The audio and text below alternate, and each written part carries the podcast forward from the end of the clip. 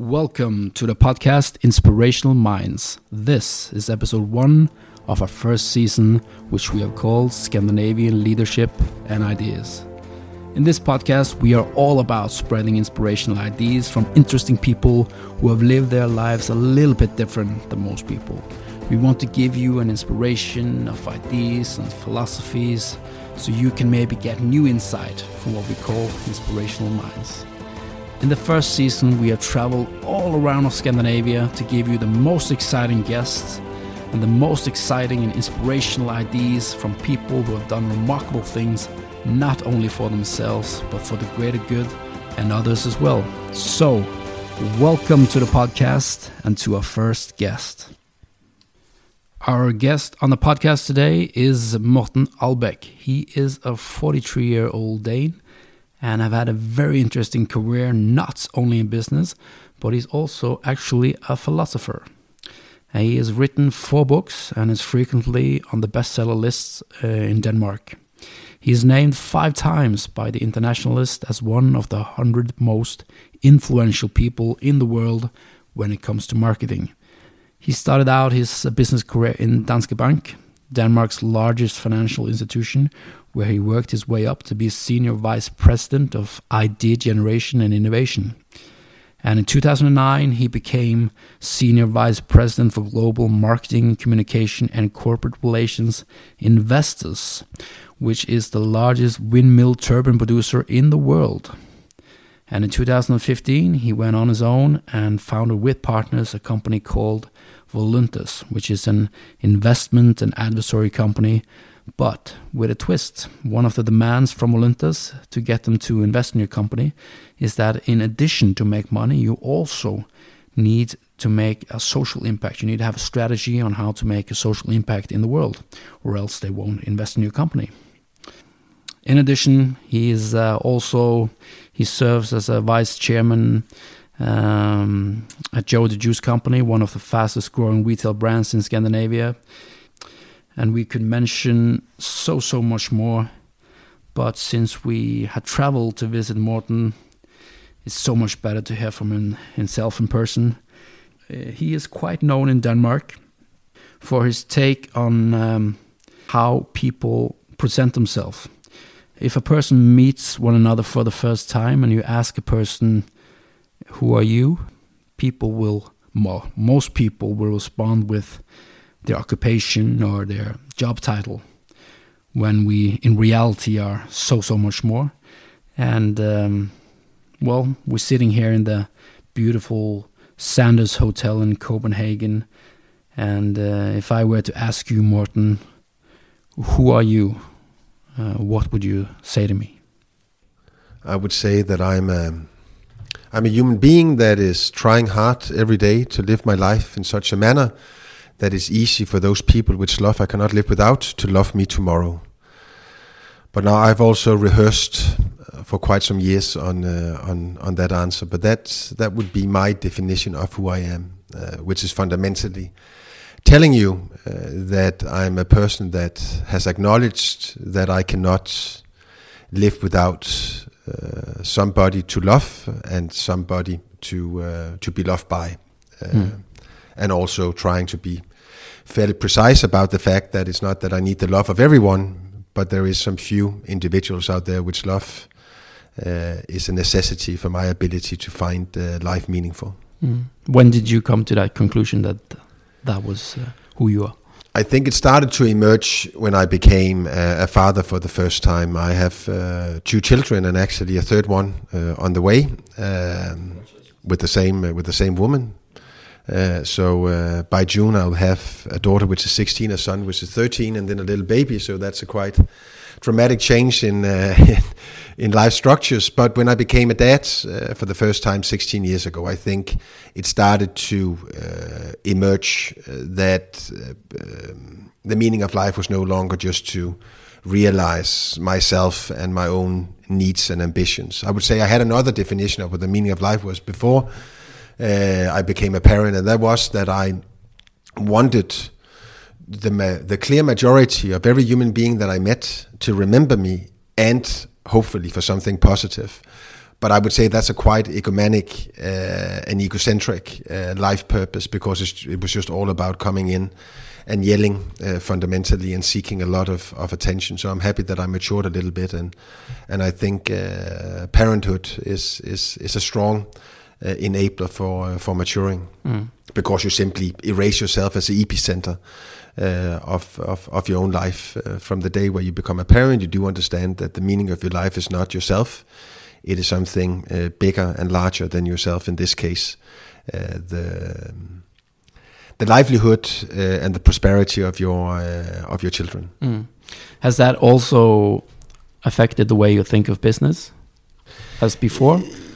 That yes. way, that way of thinking about uh, life. I, I, think it has, and I think it's very important when you think about how your how your mind and how your intellectual uh, framework evolves, I think it's very important that you don't exaggerate how much you actually knew uh, when you were 30 uh, just because you know it today. What I'm trying to say is, I think that uh, it's been an evolution of my awareness of how it changed uh, my uh, my perception of business. It wasn't as if that I became a dad, and then the day after, when I met in uh, to work at the Danske Bank Group, then I fundamentally changed the way that I led and the way that I looked at business. But but I think that what comes with the fact that you become a parent, and now since I'm going to become a parent again June this year. Mm. To a child that will uh, go into the 22nd century, uh, then of course your perspective on everything changes. Mm. Uh, your perspective on how society should be sustainably developed changes when you're no longer just thinking about your own lifetime or just the, the century that you're in. Mm. So I think in, in that regards, it has uh, it has influenced and inspired me to have a more long term thinking mm. than I would have had, I presume, if I hadn't become uh, a parent. But I think what have been the most fundamental difference in the way that I've thought about business and leadership comes out of the fact that I have uh, taken an education inside philosophy and mm. I have come with a philosophical framework into the arena of uh, of business. Um, and and and and therefore, I think that I've been looking at business and I've been looking at uh, leadership uh, differently uh, than than many others, simply due to that fact. There's not too many philosophers that have uh, used um, uh, 18 years of their life uh, in inside big corporates and in international business. Mm. Now we are in Copenhagen, yes. and um, but you're not from around here. No. No. Where did it all start out for you? It started out in the most northern part of the kingdom of um, of Denmark, yeah. uh, a little village called uh, Uggerby. It has um, less than uh, 200 inhabitants. And I think for you to truly understand uh, what type of community mm-hmm. and surroundings I grew up in, I have to um, uh, ask you kindly to travel with me back in time and into my mind when I was approximately uh, 13, 14 uh, years of age. Because at that time I concluded that the, the village Uggerby that I uh, lived in had to be among uh, the two largest and deepest existentialistic assholes you could live in, and therefore I uh, I deemed it to be my quest in life to flee from Uggerby as fast as I could, mm-hmm. which I also did when I turned 18 and graduated from uh, the local high school in the municipality of uh, of Hjørring. Uh, and then I and then I fled to to Aarhus to start to study philosophy and history. There's a little footnote that one thing is that I I fled from uh, from Uggerby when I was was 18, but I've actually for the past couple of years been searching for a summer house uh, in Uggerby or in the area around it. So so okay. circular mm. can we human beings be yeah. uh, as we as we mature and as we grow. So why do you want to go back? Have a summer house there? I think it's because I actually uh, uh, have come to the acknowledgement that I was given a lot of privileges by the fact that I grew up in a community that was so small, so intimate, so flat, so transparent, so secure, uh, and uh, in a scenography of nature so beautiful mm. Uh, that uh, it's been a gift more than a prison. but I think when you are a teenager, uh, you uh, you start thinking that everything around you, inclusive, uh, including your parents, is something you need to get rid of and distance yourself from. Mm-hmm. Uh, and then as you uh, go through life, then you you become a little bit more wise. Yeah. But I I fled to um, flee to Aarhus uh, to study at the university, study philosophy and history. So I I took an education that at uh, that time, at least accordingly to uh, those that were experts on what type of of skills uh, the Danish and the international labor market needed, mm.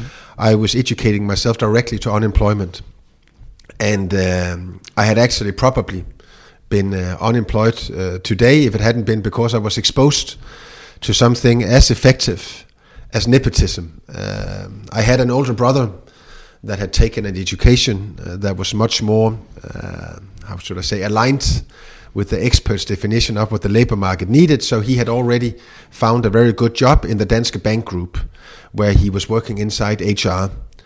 Uh, and in that capacity, he uh, had been invited together with the executives of uh, the Danske Bank Group uh, to support them in a leadership course in Switzerland.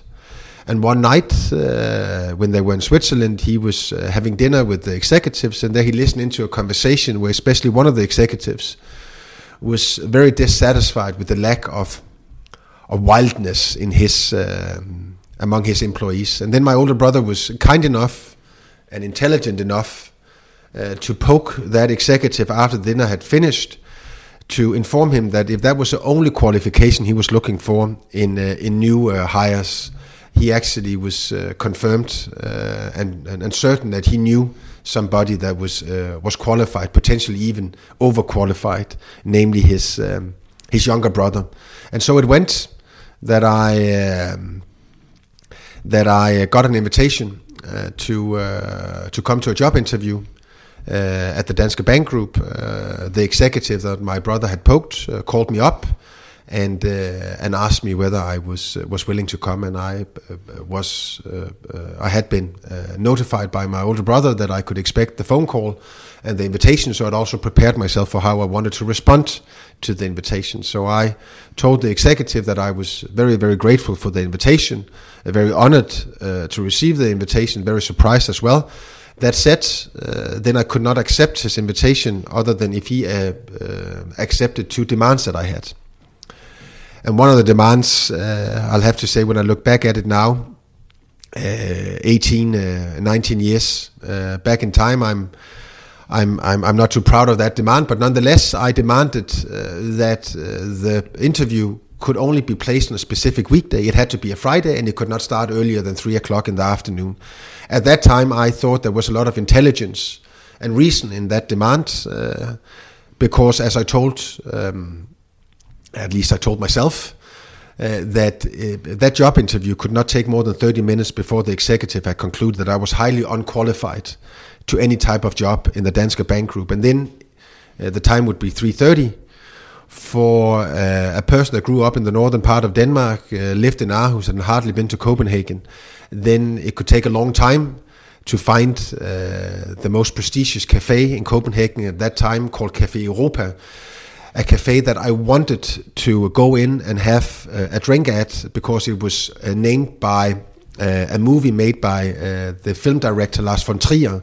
Uh, called Europa, and I was very fascinated by Lars von Trier, so I wanted to go in there. Then that would be around uh, three uh, thirty that the job interview ended. Then I would be there because I couldn't find my ways around the Copenhagen. It would probably be four o'clock. Then there would be, since it was a queue, since it was a Friday, there would be a queue to the bar and then I had calculated inside my own head that I wouldn't get the drink before at earliest 4:30, uh, and then my friends that was already at work uh, because they've taken a more uh, uh, uh how should I say useful uh, education, then they could come and join me, and then I was prevented from the humiliation of sitting and drinking drinks and beers on my own in this fashionable cafe. Now, the second demand that I put forward is a demand that I still, as of this day, believe is a demand that is fair and that any person should actually uh, put forward. Which is that I told the executive that I refused to send him the classical cover letter, this one pager in which you should unfold uh, who you are as a human being, what values drives you, and why this job of all jobs in the uh, global labor market is the one job that you want the most. Because as I told, it, it goes for him as well as for me, as for any other human being. I was way too complicated to be covered by a single uh, uh, co- single page cover letter. And then the executive took uh, the word again uh, after you've taken a long pause listening to my two demands, and then he said to me, "Do you know what? You can, you can come whenever you want. You can also choose not to come. I don't care at all, and you can send me whatever you want to send me or nothing. I couldn't care less. Uh, I'm unfortunately a person that keeps uh, my word." And I have unfortunately promised your older brother that you're going to a job interview with me, uh, and therefore he hanged up. Uh, and thereafter, sorry, he hanged up. And then I um, I sat down and uh, uh, of course um, was a little bit uh, saddened by uh, how things ended, but um, I uh, knew from the good Calvinistic Christian upbringing that I had gotten in the northern part of Denmark that when you have uh, unintentionally humiliated another person or offended another person, it's not enough just to to write a letter and say I'm sorry or to call the person up and say I'm sorry. What you need to do if you really want that person's forgiveness, uh, what you need to do is to uh, to work hard for that person. So I sat down the same night where in the afternoon had had the conversation with the executive, and then I wrote a ten page memo uh, that entailed uh, all the ideas that I believe the Danske Bank Group simply had to realize in the first decade of the 21st century to become the most human bank in the world. And then I went down to the local kiosk, uh, found an envelope uh, and a stamp, uh, and sent it off via the physical mailbox. Uh, next day, I called up my father and asked him to send down with physical mail a tie tie uh, to me because I didn't know how to tie a tie.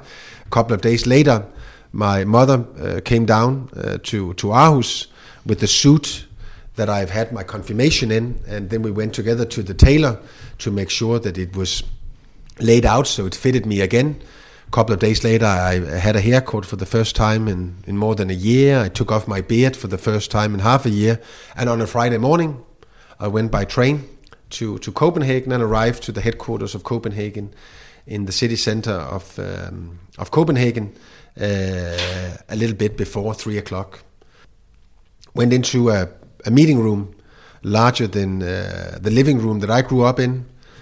Was sat at a, a, meeting table larger than the dining table that I grew up at.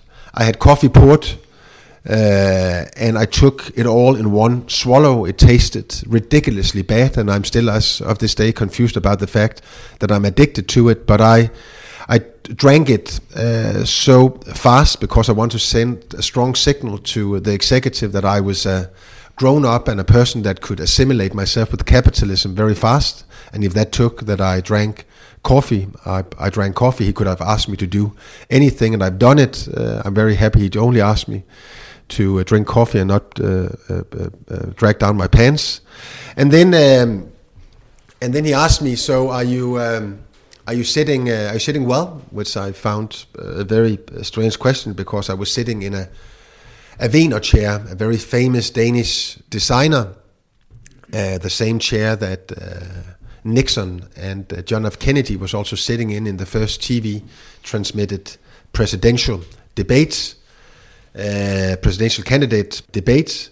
So I said I was sitting fantastically, and then he said the reason why I'm asking you is because before we go to the formal part of uh, the job interview, I want to let you know that I've written, uh, I've read uh, the the memo that you've written and submitted to me. I've actually read it twice, and therefore I can tell you, young man, that there's not one idea that you unfold in that memo that the Danske Bank Group can use for anything in my lifetime. And then before I uh, had the time to respond to uh, what he said, he raised his hand uh, to send a signal that I should continue to be quiet.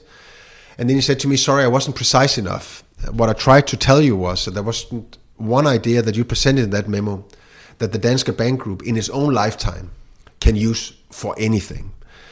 And then I look at the watch, uh, which I uh, wear at that time, uh, and I had defined it as my target, as my KPI, that I simply had to stay inside uh, that job interview for at least 30 minutes for it to be a success. So I could call up my mother uh, that had also been working in one of the local banks in the northern part of Jutland. Um, to tell her without feeling that I lied that the job interview had been a success. And then I could uh, feel that I had to fight quite hard for the remaining 28 minutes to reach that uh, KPI. To make a very, very long conversation with the executive, very short. Then he ended up telling me that uh, he had never met a person, neither young or mature, that was so aggressively willing to expose his own ignorance as I was, and only of that reason and no other reasons. He was uh, willing to offer me a job in the Danske Bank Group uh, if I accepted two demands that he had. And the first demand he put forward was that he was going to give me the lowest salary he, accordingly to Danish law, uh, could give a newly educated academic uh, person. And the second demand was uh, that he was going to provide me with the most ridiculous and humiliating title he could find in the official title hierarchy of the Danske Bank Group. And so it went in the age of 25 a newly graduated with a master in history and philosophy that I was uh, hired in as a junior marketing consultant without knowing what it meant to be a consultant, without having studied as much as just for one minute what marketing was, and with the humiliation of having a title that stamped me with junior in my uh, in my forehead.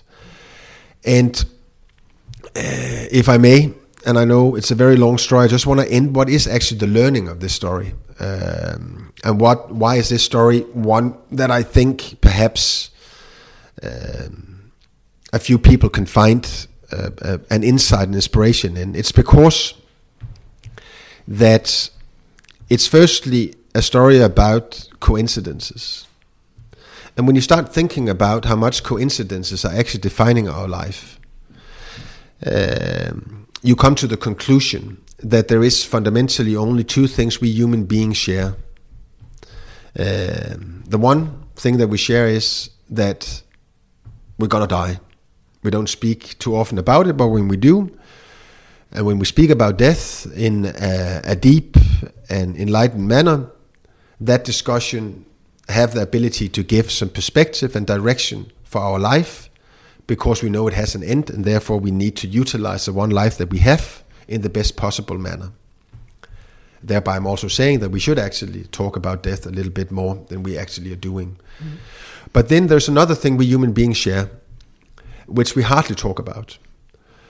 And that is that independently of how long my life, your life, any person's life will be from this moment and onwards. And of course, we cross our fingers and beg to whatever we believe in, that it goes for you and for me and for everybody else that are listening to uh, our conversation, that their lives are going to be as long as humanly possible. But independently of whether that life is going to be long or short, there's one thing that we know, and that is that that life is going to be full of coincidences. And a life that is full of coincidences is per definition also unpredictable. And if we start thinking about that independently of how hard we structure, plan, train, prepare ourselves for tomorrow, it's a constant. That also tomorrow and the day after will be full of coincidences, thereby per default unpredictable. We come to a philosophical question. Since life is per definition full of coincidence and unpredictable, are we then equally good as human beings to master the unpredictability of life? Are we equally good on master, mastering the unknown? And here my philosophical answer is no, we're not. Some human beings, when life suddenly hits them with something unforeseen, something unpredictable, such as one of their dear ones dies, and they are suddenly uh, embraced by a sorrow so deep that they have never ever believed that they could feel so weak and so sad in life. Then there are some human beings that are capable of actually taking that pain, turn it into an insight, build it into their wisdom and into their character, and it actually makes them into human beings that are capable of carrying themselves through life in a much more determined, trustworthy, and enlightened manner. And then there's others that when they are hit with sorrow of this depth are paralyzed for life and never ever again is capable of truly traveling through life with hope uh, and with light. And exactly in the same way, when somebody is uh, suddenly unprepared, exposed to a light a possibility, that a corridor of opportunities are opening up for them, then there are some human beings that just go by it, either because they don't dare reaching out, uh, or because they simply don't see it. And then there's others that even though that they are unprepared, they go into that corridor of light and opportunity. They embrace it. And then that takes them to a plateau in life that they never ever imagined they should go to. So we're not equally good at mastering the unpredictability of life.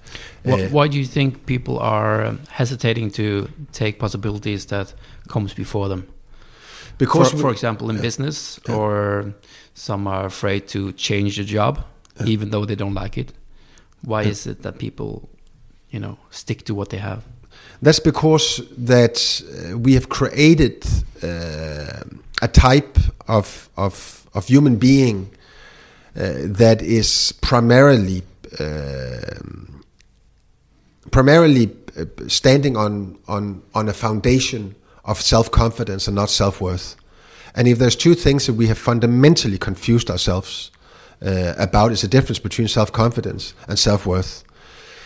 So, self confidence is a feeling that emerges inside us human beings when we feel uh, certain that we can master a certain technique, profession, position, etc. So, self confidence is tied to the fact that I am confident that I can go in and be a chairman of a board. Mm. I'm confident mm. I can master that role, position, and those techniques that are attached to that role and that position. But how did you? There was a time maybe when you didn't were confident that that was the that you were confident taking that role. When you take the first step, what do you think uh, happens there? When you take like the big leap, But not too many people actually takes a big leap. Uh, and you look at how young people today is traveling through life. You reach an age of, of, of becoming a teenager. At that time, you are not certain about much. Uh, wise, you are not. But you have a lot of feelings and you have a lot of curiosity. Then, what the educational system is all about in the Nordic region and in the Western world is that we're pumping those young people, not with self worth, but with self confidence. We put them into curriculums that is all about that you have to learn certain techniques. Those techniques, techniques you're going to learn so you, in the end of the day, can choose to take an education Uh, at a university, as an example, mm. that will qualify you to a specific role. Mm. So I don't think many people are taking a big leap. I don't believe that many business leaders are truly courageous. If there was a lot of business leaders that was truly courageous, then the world wouldn't look as it's looking today with a capitalism that is corrupt and with a business world that is polluting the world as mm. never before. So there hasn't there hasn't been a big leap. People are simply just taking a path through life hmm. that isn't existentialistic, but is a professional path in life. But let me just finish the other thing because self confidence is tied to the fact that you know that you can master a role or technique or position. Self worth is something different, and we haven't built up our educational system. We haven't built up our societies. We haven't built up the way that we do parenthood hmm. to actually ensure that the child becomes a teenager, that becomes a young adult, that becomes a mature adult that is actually full of self worth and self respect. Self worth is a feeling that emerges inside yourself when you, independently of whether you are certain that you can master a certain role tomorrow, whether you can master a certain technique better than average or better than most tomorrow, hmm. that you feel that you're something worth as a human being in yourself, you actually think that you ethically, morally is a good human being. You appreciate yourself as a moral individual. That is not how we bring up our children through the formal educational system. And it's not how we are grooming and educating and training the people that are in businesses when they come in young. No, how we are training them and how we are educating them. It is to master a technique, a position, or a role most businesses, and I'm saying it goes for 99% of all businesses, do not have any existentialistic ambition with the young people that come directly from university and to their first working day. Uh, they have no existentialistic ambition. They have no whatsoever structured approach to developing and strengthening that young uh, adult's uh, self worth. They're going to pump that person with self confidence so they can make that person climb the career ladder and hopefully through that create a lot of shareholder value. But that's not the same as you are actually creating existentialistic value for that person. And that brings me to that since we have confused ourselves in the difference between self confidence and self worth, we have also uh, been been been been uh, uh, praying to the wrong ladder in life, namely the career ladder instead of the ladder of self respect. And I believe that there's no reason for any human being to have an ambition of climbing any career ladder. You should actually erase it. You should turn your back to it immediately. And where you, what you instead should do is you should climb the ladder of self-respect. Uh, and funny enough, if you actually can carry yourself after you've climbed the ladder of self-respect every day, uh, if you can carry yourself with self-respect, you will also become a much much better uh, leader with a much much stronger uh, uh, followership than one that is just climbing the career ladder. But the ladder of self-respect is one which stands on a foundation of honesty, and where you every day remind yourself that you need to insist, and that is your task, nobody else's task. That's your individual task and quest in life. You need to insist on to be as honest towards yourself as humanly possible and only invite people into your life that is honest towards you. If you do that, then you win the opportunity to develop a, healthy self insight, an insight into both what you can and what you can't. If that happens, then you can develop a healthy self awareness into both who you are and who you are not. When you develop a healthy self awareness, you win the opportunity to develop a healthy self worth, meaning what type of ethical and moral compass is it that I every day need to carry myself in accordance with to make sure that I feel that I'm a worthy person? And if that happens, then you win the opportunity to develop a healthy self respect. But that is not how we have uh, inspired, told, structured the development of human beings in the Western world mm. for the past uh, many, many decades. Mm. And it has a consequence mm. because, and let me be a little bit dramatic, what keeps us human beings alive is not our self confidence, it's our self worth. As long as we have had something called a civilization in the Western world, let's say 2,500 years before Christ until now, so for the past approximately four or 5,000 years, we have documentation every year, in and out, that individuals, human beings, that had the strongest confidence that they could stand up in front of an audience and entertain them so they would never ever forget it. Artists that could play music that was better than any. People that could create political visions that were larger and more important than others. Scientists that could go into the laboratory and make science that in their own lifetime was historical. They had no whatsoever lack of confidence that they could master that. But the same individuals have chosen to take their own lives. So, independently of the fact that they did not lack self confidence, they actually lacked the belief that their own life was enough worth for them to stay alive. Mm. So, we as human beings are both physically and existentialistically only capable of staying alive hmm. if we constantly and always make ourselves aware that what we need to strengthen, evolve, and develop hmm. is our self worth and then self confidence. It can be the dot over the I, but it can never ever be the I. Hmm. It's like the actor Robin Williams. Yes?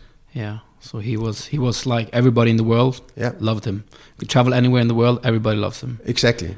But in Anthony, the end, uh, yeah. Anthony Bourdain, uh, Yeah. the CNN uh, uh, uh, journalist that made the most popular uh, gastronomic cooking programs, celebrated, awarded, and so on and so forth. Uh, that also chose to take his own life, and so on.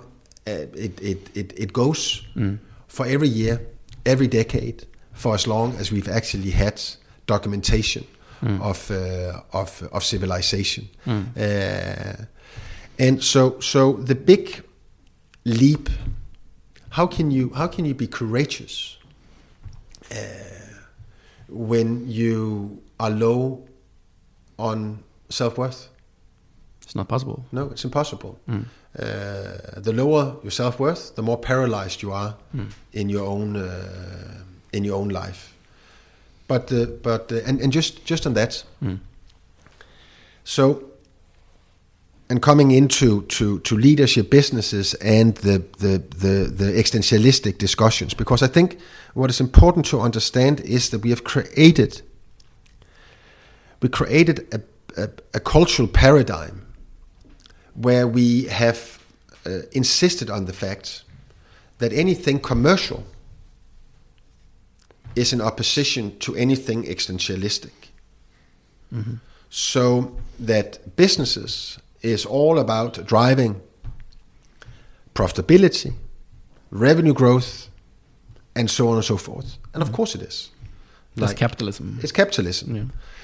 So we have actually created a way of thinking where we're saying capitalism is one thing, humanism is a different thing. Mm-hmm. And I'm saying rubbish. I'm saying that capitalism, as we know it in its own right, is unhealthy and is proven to be so many, many times. Um, And this is also something you're trying to change with your company Voluntas, right? Ex- exactly. Yeah, yeah. Exactly. As I'm also saying that humanism in its own right have proven to be without the necessary impact. It's become an utopia. If we take capitalism, what are then the examples? We can take 1929, we can take 1989, we can take the credit crunch and the financial crisis in 2008, 2009, and the impact that have had on, uh, on, on the global society. If you take humanism, uh, then uh, if you take communism, communism was strongly uh, inspired by humanism. Uh, humanism, when it's actually is tried to become uh, humanism has a tendency to transform into totalitarianism, into fascism, into suppression of human beings.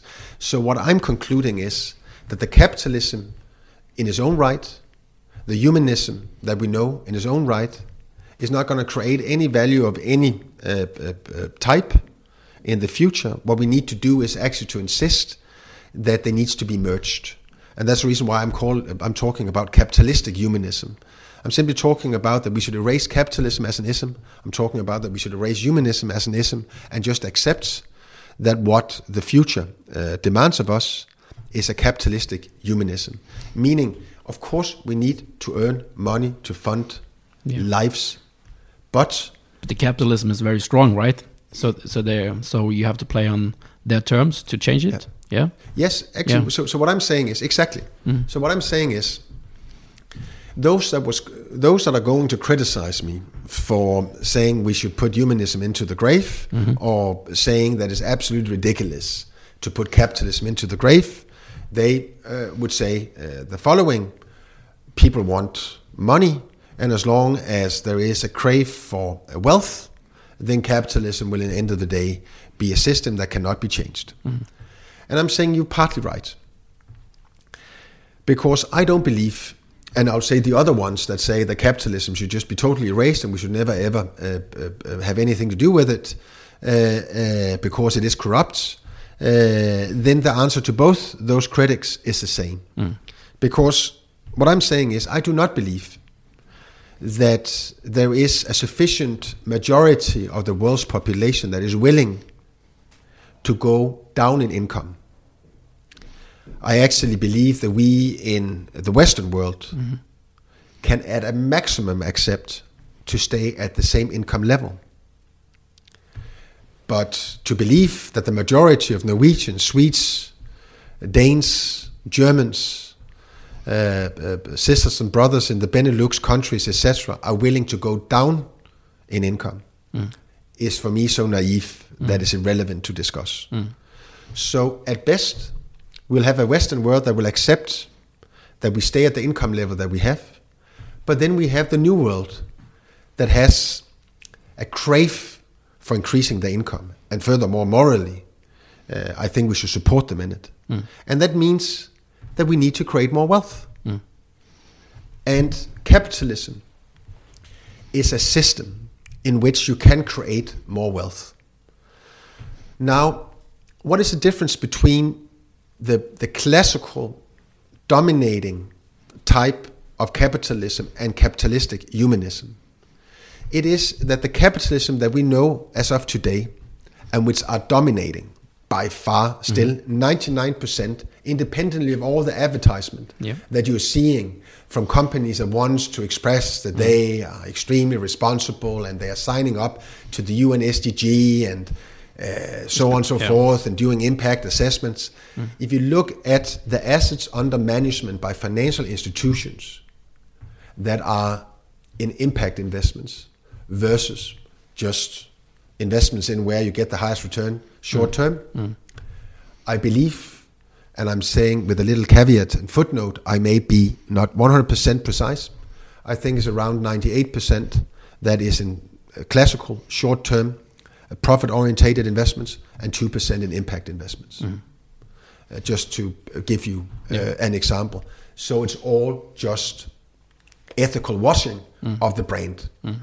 But so you have the old type of capitalism, which is still dominating, and then you have the new type of capitalism, which I call capitalistic humanism. What is the difference? The difference is that the old type of capitalism is rooted in legality, and my type of capitalism, the capitalistic humanism, is rooted in morality. And that brings us to understand the fundamental change between legality and morality because we also totally fucked up our mind hmm. in the difference between legality and morality. And they are two distinctively different things. Legality has to do with the law, mm-hmm. It is what you are allowed according to the law to do and not to do. Mm. Morality is what is the right thing to do. Laws are put into place not to describe how an ideal behavior would look, but to ensure that we've put up a maximum for how big a prick you are allowed to be. Laws are put into place to mm. hedge the risk of the worst traits of humanity. Mm-hmm. It's not as if because I stay inside the law, I'm the finest, most beautiful, kind, generous, loving, tolerant person. No, we're simply just ensuring that there is a maximum for how intolerant you can be, how greedy you can be, how irresponsible you can be. Morality is about what is right to do independently of what you are allowed to do according to the law. And 99% of all capitalism in this world has nothing to do with morality, but actually just trying very hard every day to stay inside the boundaries of the law and not to break it. And we're finding out that many companies are actually finding that pretty hard. Volkswagen, uh, uh, uh, the, uh, the finance, uh, the financial industry, and so on and so forth. Let me give a very personal example on the difference between legality and morality, because I think it's important that we shouldn't talk about businesses as something abstract. Businesses is a human organism. For all businesses, then when the people leave the organization after a full working day, most of the value of the company leaves the company. Mm. Businesses are created by human beings, they are sustained by human beings, they're human organisms. So when we talk about the ethics and morality of businesses, we are talking about the ethics and morality of human beings, namely those human beings that go in the door of that business every day, and especially those that puts their bottom in the chair in the boardroom or at the executive floor. Coming back to the difference between legality and morality. As I told you earlier on, I have a daughter which is 16. She turned 16 in November. That means that more or less precisely, you have had the right for 14 months to have sexual intercourse with my daughter according to Danish law. That is your legal right if she wants to. But it's I moral. sincerely do not hope you will find that morally mm. right to do. And today, very few business leaders enters their offices and uses their power in the name of morality. They still use it in the name of short-term profitability. And then what they govern isn't a moral compass, hmm. but a legal compass. Is it legal what we're doing? Hmm. And to be absolutely honest, I don't I don't give a jackass about people that are saying, but what I did wasn't illegal. Hmm. No. But you know what? It was disgusting hmm. anyway. Do you think we ever come there? Yes, we- I do believe. Yeah. Because I do if you look at the younger generations, Yeah.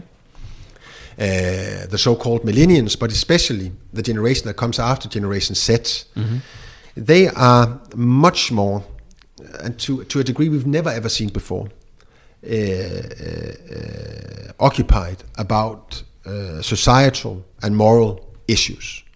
Um, and uh, if you take both uh, uh, age groups, both uh, generations, uh, then uh, they are the two first generations ever to say that they would actually sincerely prioritize working for a company that has a positive social impact on their surroundings than looking at their paycheck. Do you think it's typical Scandinavian or think No, or, it's a global. it's a global phenomenon. It's a global. Uh, of course, there's something kicking in here that has something to do with the education level of, of, of the people that we're talking about.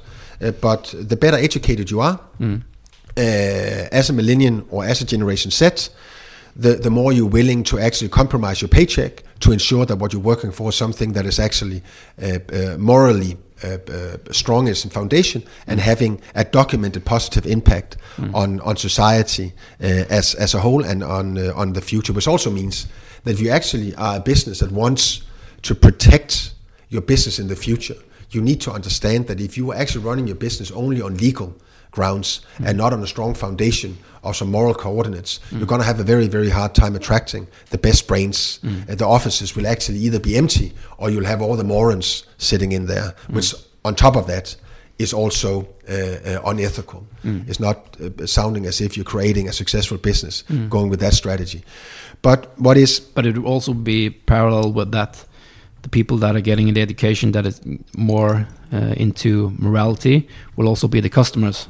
Exactly So they will also demand it from the companies to be that way, or they will not trade. it turns them. it, yeah. it, it, it, it, goes both ways. yeah. Uh, and, and it goes both ways because um, we are just one human being. Mm. Uh, so it's the same human being that is a citizen, that is a, a, a consumer, that is uh, an employee, uh, and the young generation, to a much higher degree uh, than uh, than previous generations, uh, is simply uh, insisting on the fact that they are allowed to be the one and the same all the time. They do not accept as partly my generation, I'm 43, but especially my parents' generation, have accepted that you should be one when you go to work and you should be a different one when you're at home. Uh, That's also your latest book is about, isn't it? Yes, Yeah. that is uh, uh, where one of the key one of the key themes of, of the book that is that due to the work life balance uh, terminology uh, that have been extremely successful and have more or less uh, created uh, uh, a, di- a discussion uh, that have been hard to um to be in opposition to, or discourse that has been hard to be in in opposition to, that says that Uh, as a society and as a business, and also as an individual, uh, it's important that we balance work against life. Hmm. That is what the, the, the, the, the term is saying work life balance. So it says that work is one thing, life is something different. Mm-hmm. As soon as you accept that terminology, mm-hmm. you're also saying that I should not demand the same ethics, the same moral, the same intimacy, the same respect at work as I do mm-hmm. in life in general. Yeah, gotcha. Mm. But the whole work life balance terminology mm-hmm. is just utterly bollocks. Mm. Because, of course, work is not something different than life. Work is something embedded into and an integral part of life. So, firstly, it's not about work life balance, it's about life balance. Mm. As soon as you accept that work is an integral part of life, work becomes something existentialistic. It becomes something very, very intimate to your existence as a human being. As soon as work becomes existentialistic, you will start demanding something different of your superiors, hmm. of your employer, and of yourself as you go to work. But the whole work life balance terminology have for the past 30, 40 years created what I call the three big semantic manipulations with the modern human being's mind. And those three semantic manipulations we need to dismantle very, very fast because otherwise we'll continue to see the fastest documented deterioration of mental health hmm. in the Western world that we have seen ever. Never ever have we been more depressed, more stressed, more lonely, more full of anxiety uh, in the Western world uh, than we are today.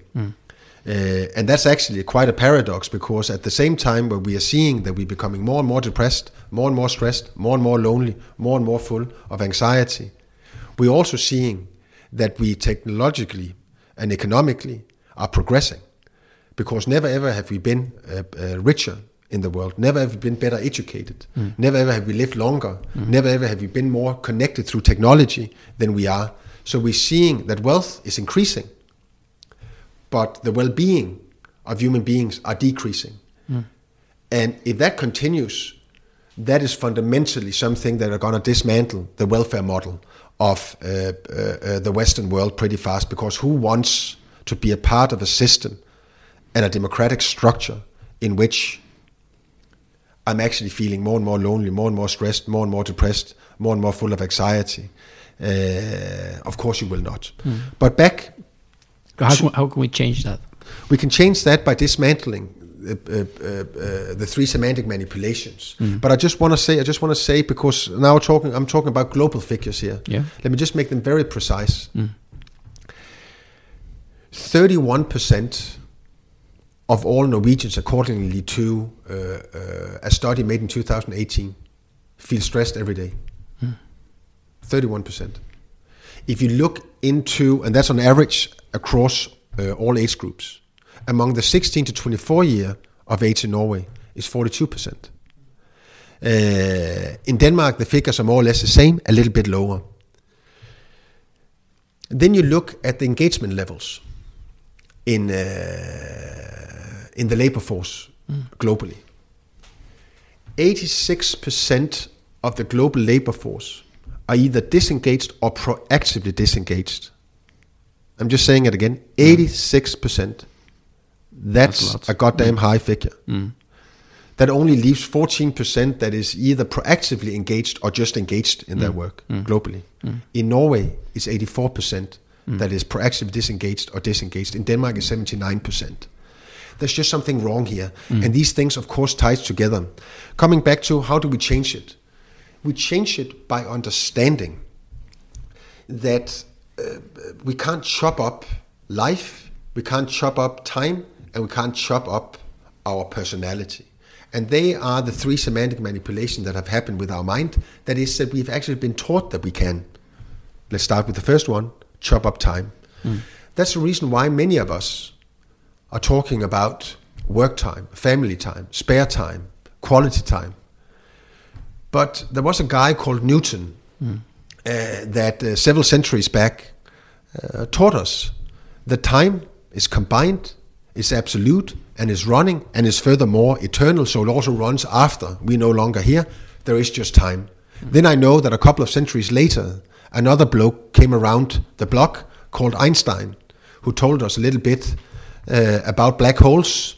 Uh, but if you or me or anybody else doesn't have either the talent, the physics, or the uh, uh, motivation to become an astronaut, fly out in outer space and drop yourself into a black hole, then there is just time. Time is running and is never ever come up, coming back. Anything else is just a semantic construction and thereby a manipulation with your mind. But when you start believing you can chop up time, you also start believing you can chop up life.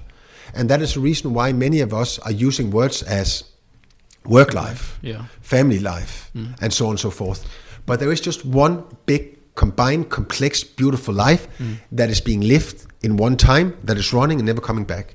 And now we come to the final and most dangerous of the three semantic manipulation, which is a consequence of the fact that we believe we can chop up time and therefore believe we can chop up life. And that is that we believe we can chop up our own personality. And that's the reason why we often uh, listening to people saying when they talk about themselves, Morten as a philosopher, Morten as an entrepreneur, Morten as a dad, Morten as a husband, uh, uh, uh, uh, Mo- as an author, and so on and so forth. But when I looked myself in the mirror this morning, way too early, besides noticing that it was pretty uh, obvious that I was 43 of age, if not more, then I yet again had to come to the surprising conclusion there was only one Morten in the mirror. There wasn't a Morten the dad, Morten the philosopher, Morten the author, Morten the entrepreneur. There was just one Morten, exactly as when I am going to be buried, then there will only be one coffin in the church. There won't be a coffin for Morten the dad, Morten the entrepreneur, Morten the philosopher, Morten the author. And in that coffin, my one life that I have lived will reside. And that life will either be full of regrets or few regrets. Hmm. And that will define how my last breath is taken, namely either in sorrow or with happiness, knowing that I lived the life that I wanted to live. Accepting these three semantic manipulations as being rubbish and dismantling them, meaning accepting the fact, each and one of us, that we're living one life in one time, then it comes back as one person. That brings us to two questions we then individually need to answer. The first one is do we accept, or sorry, do we, do we agree that the best time as the one human being I am in the one life that I've been given, the best time I can spend in that life is spent with those that I love and on something that I love.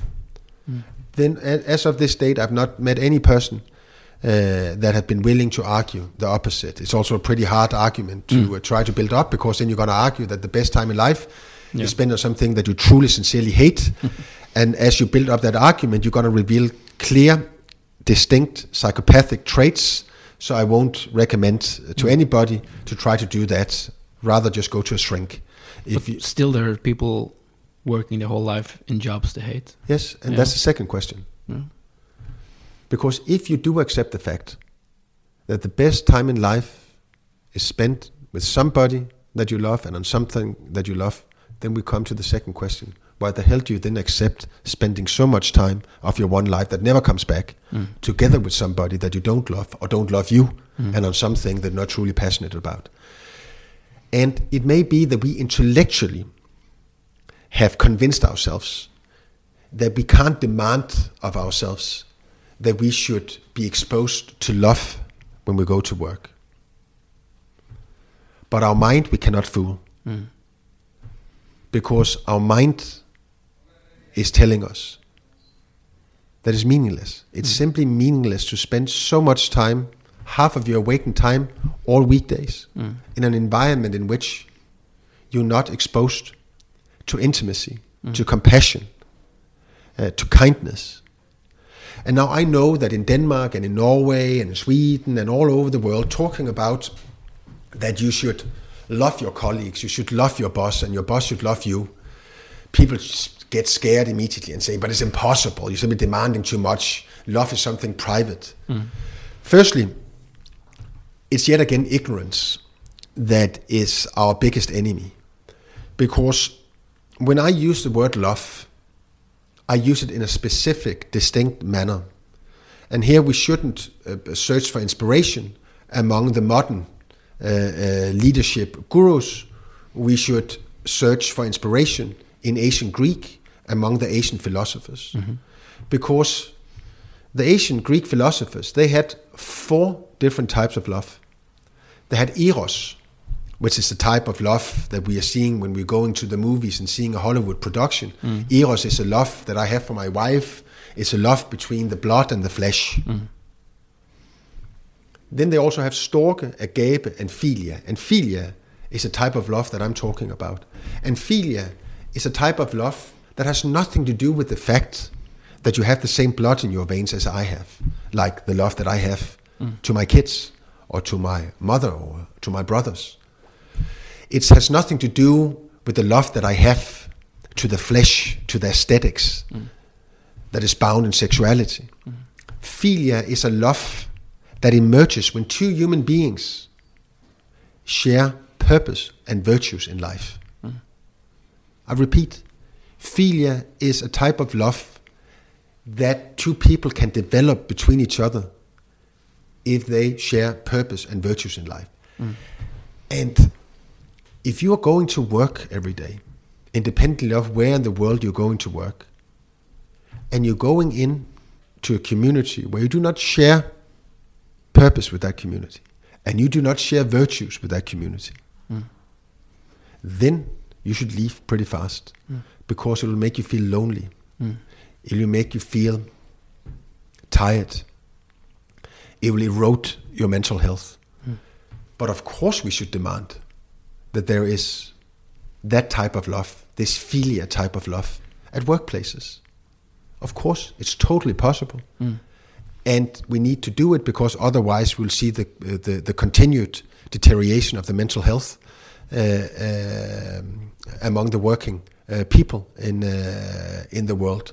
And yes, it's a totally different way of doing leadership uh, uh, than we have been educated to and enlightened about for the past uh, b- b- b- 50, uh, 50 years uh, at least.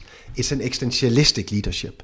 Uh, and that is not what you have been uh, educated to when you went to Harvard, where I've been, or went to INSEAD, Fontainebleau in Paris, where I went, or to any other type of, of business education, where you are taught there is how you manage other human beings as resources and how you optimize your utilization of those resources. What I'm talking about is how you existentialistically can actually help those human beings to unfold their uh, uh, uh, uh, human potential.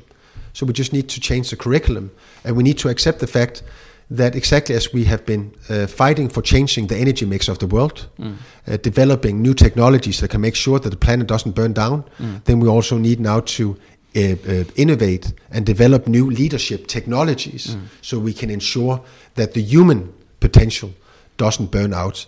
Uh, It's the opposite of professional distance. yes, If you are a manager, exactly. yeah. So And, you need to.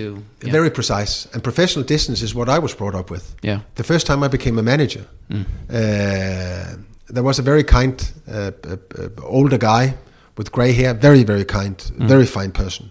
Uh, and he had the best intentions to giving me the advice that he gave me. He came over to me and said, "Du- Morten, now you're going to be uh, uh, uh, managing uh, your now soon former colleagues. And for that to become a success, please establish a professional distance very fast between you and them. Otherwise, it's it's going to be impossible. Hmm. And I, I recall how my left and right brain just collided inside my head. What was it that kind person tried to tell me? Was he truly trying to tell me that the way that I could lead that human potential to a collective performance that was higher than average was by me distancing myself from them? Of course not. It's not about professional distance, it's about professional intimacy. And professional intimacy is, of course, something different than a private intimacy, yeah. coming back to eros and philia. Uh, but it's still an intimacy because work is an intimate part of life for any human uh, being that you have the privilege of leading. And you need to establish a corridor of intimacy in which that person can be honest and trustworthy uh, uh, to you about what they can't and what they cannot, what they want and what they won't, and so on and so forth. And in such an environment, even the most average human being can together create the most extraordinary uh, performance and output. Do you think that uh, when you talk about people that stay uh, in a work environment that doesn't share their values, it's because uh, they have the habits of just react and respond all day. They, they don't dictate their time. they just react and respond. Coming back to the uh, uh, being uh, uh, disengaged, Yeah. uh, you you you're coming in uh, as a living dead Mm. because you have accepted the fact Mm. that life is lived when I'm not at work. Mm. So what am I when I'm at work? Mm. I'm not 100% myself. Uh, I'm not living as I would do if I'm surrounded with those that means the world to me. Mm. Uh, and of course, if you're living that, uh, then you are reactive, Mm. um, and and and you become a cattle. Uh, but it actually comes back to yet again the whole terminology that we're using in regards to to leadership, human resource management. Uh, anybody should dwell a little bit about uh, uh, uh, those uh, that that that uh, terminology Mm. HR. Yeah. Yeah, HR. Yeah. Yeah. because HR comes out of human resource management, and human resource management is American management uh, methodology that was developed uh, in the 60s, 70s, and then it uh, conquered more or less the world. And during the 90s, any Nordic organization with respect for themselves of a certain size uh, got it, and now more or less everybody has an HR manager. But it stems out of uh, this management methodology called human resource management. Now, the interesting, the two interesting words here are not human because that is pretty easy to understand. Is resource and management. What is a resource? All types of minerals are resources. Mm. We're utilizing resources. Coal, copper, wind. Management what is the opposition to management? That's leadership. What is the difference between management and leadership? That is that a manager structures how the resources are used optimally to the benefit of what? The organization. Mm-hmm. Human resource management has proven itself to be without any type of value and let me try to come with a fairly concrete uh, uh, documentation of that. For more or less any HR manager we have hired, the amount of people in the Western world that become sick at going at work have increased. Exactly as it is with the employee satisfaction surveys. 2019 is going to be a yet another record-breaking year for the amount of employee satisfaction surveys that are conducted in the Western world, inclusive in Norway and Denmark and Sweden and Finland and so on and so forth. And for every employee satisfaction survey we are doing, the workforce becomes more disengaged and more sick. Mm. It's because they're all part of the same system, a system in which organizations and businesses do not accept their moral responsibility for the existentialistic well-being of mm. those humans that are coming and spending time to work for that organization and business. Mm. And therefore, we just need to accept that we, the likelihood of defeating climate change, if we have stayed with oil and coal, which we all know now is just ridiculous. Of course, we can't defeat climate change mm. with oil and coal. We can't defeat this epidemic of deterioration of the mental health of the working people but just staying with human resource management and employee satisfaction surveys. Those toolboxes that more or less all managers and leaders are walking around with today is insufficient and simply need to be uh, be changed. Interesting. Yeah. Okay. So we're getting at the end. Um, this podcast is meant for to be an inspiration for people on how they can live their lives. Um, if you were to cook it down to three advices for them on how to live their lives, what would it be? Now, firstly, I'm I'm um, on on a good day, I'm a I'm a mediocre uh, philosopher, uh, and I am for sure not a, a self-help uh, um, guru, um, and my book is not a self-help uh, self-help book, uh, but it it it it does contain some some principal coordinates that I believe that every person uh, can benefit from, um, yeah, reminding themselves about repeatedly. Mm. The first principle is that if you are today incapable of answering distinctively, concretely, shortly, logically who you are and what the meaning of your life is, it should be your first priority to start searching and training yourself for a clear answer on that. Mm. Very few people are capable of answering clearly on who are you. Actually, when you go to a dinner um party and you're introduced to people you haven't met before, and you sit down, and I can only recommend people to try uh, this little experiment. And then you uh, you you met this person for the first time ever in your life 25 minutes ago. You had a little sip of the white wine, uh, and you took a first bite of uh, of the starters, and then you turn to the person, and then you say, "So, tell me who you are." Then uh, nine out of ten people will, inside the first 10 seconds, have started telling you what they're doing. When that happens, it's very important that you ask them to be quiet. You look them very deeply in their eyes. You let them know that your vocabulary is so well developed that you're fully equipped to formulate the question, What do you do? And there was a reason why you chose not to ask that question, but the question, Who are you? Because it's two totally different questions with two totally different answers. Hmm. So the first thing is, as a principle, to any human being, make sure that you have an ambition of developing your own existentialistic uh, wisdom. Mm. Secondly, uh, be uh, as wise, as rigorous about how you spend your time as you spend your money. Um, and sit down and think about how much time that never comes back from your one life that are spent on something that is unnecessary and with people that actually doesn't provide the necessary intimacy, honesty, and thereby becomes people that you can also both trust but learn from. Uh, and therefore also actually uh, mean that it's important that we sometimes break up with our friends. Uh, now we break up with our uh, girlfriends and uh, we we uh, we get divorced like hell.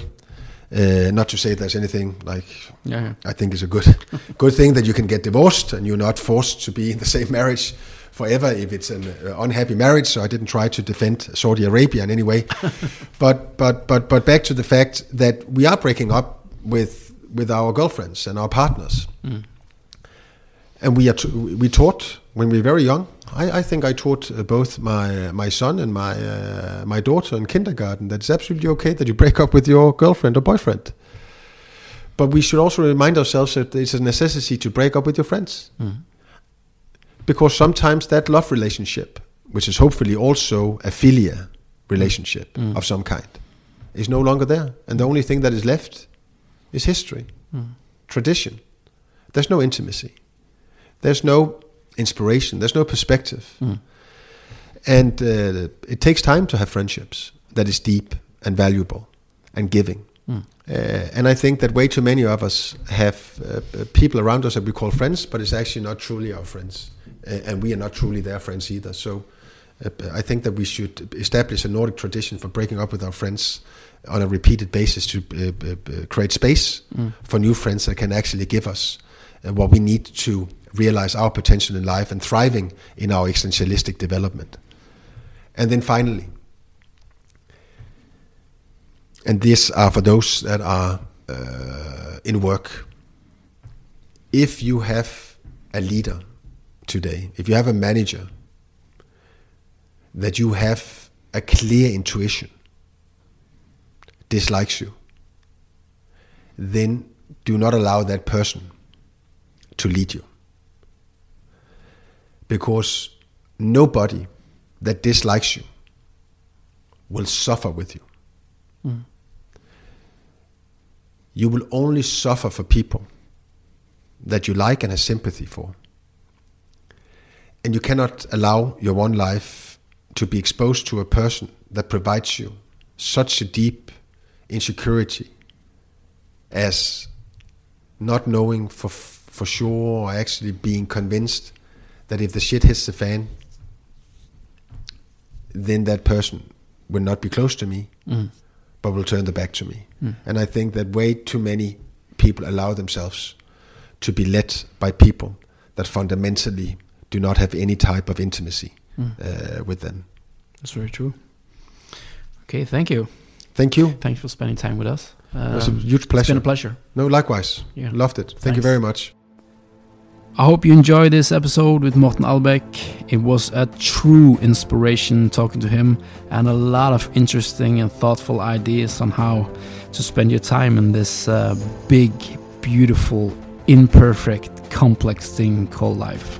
Thank you for spending time with us today and stay close for some more inspirational minds coming up in our next episodes.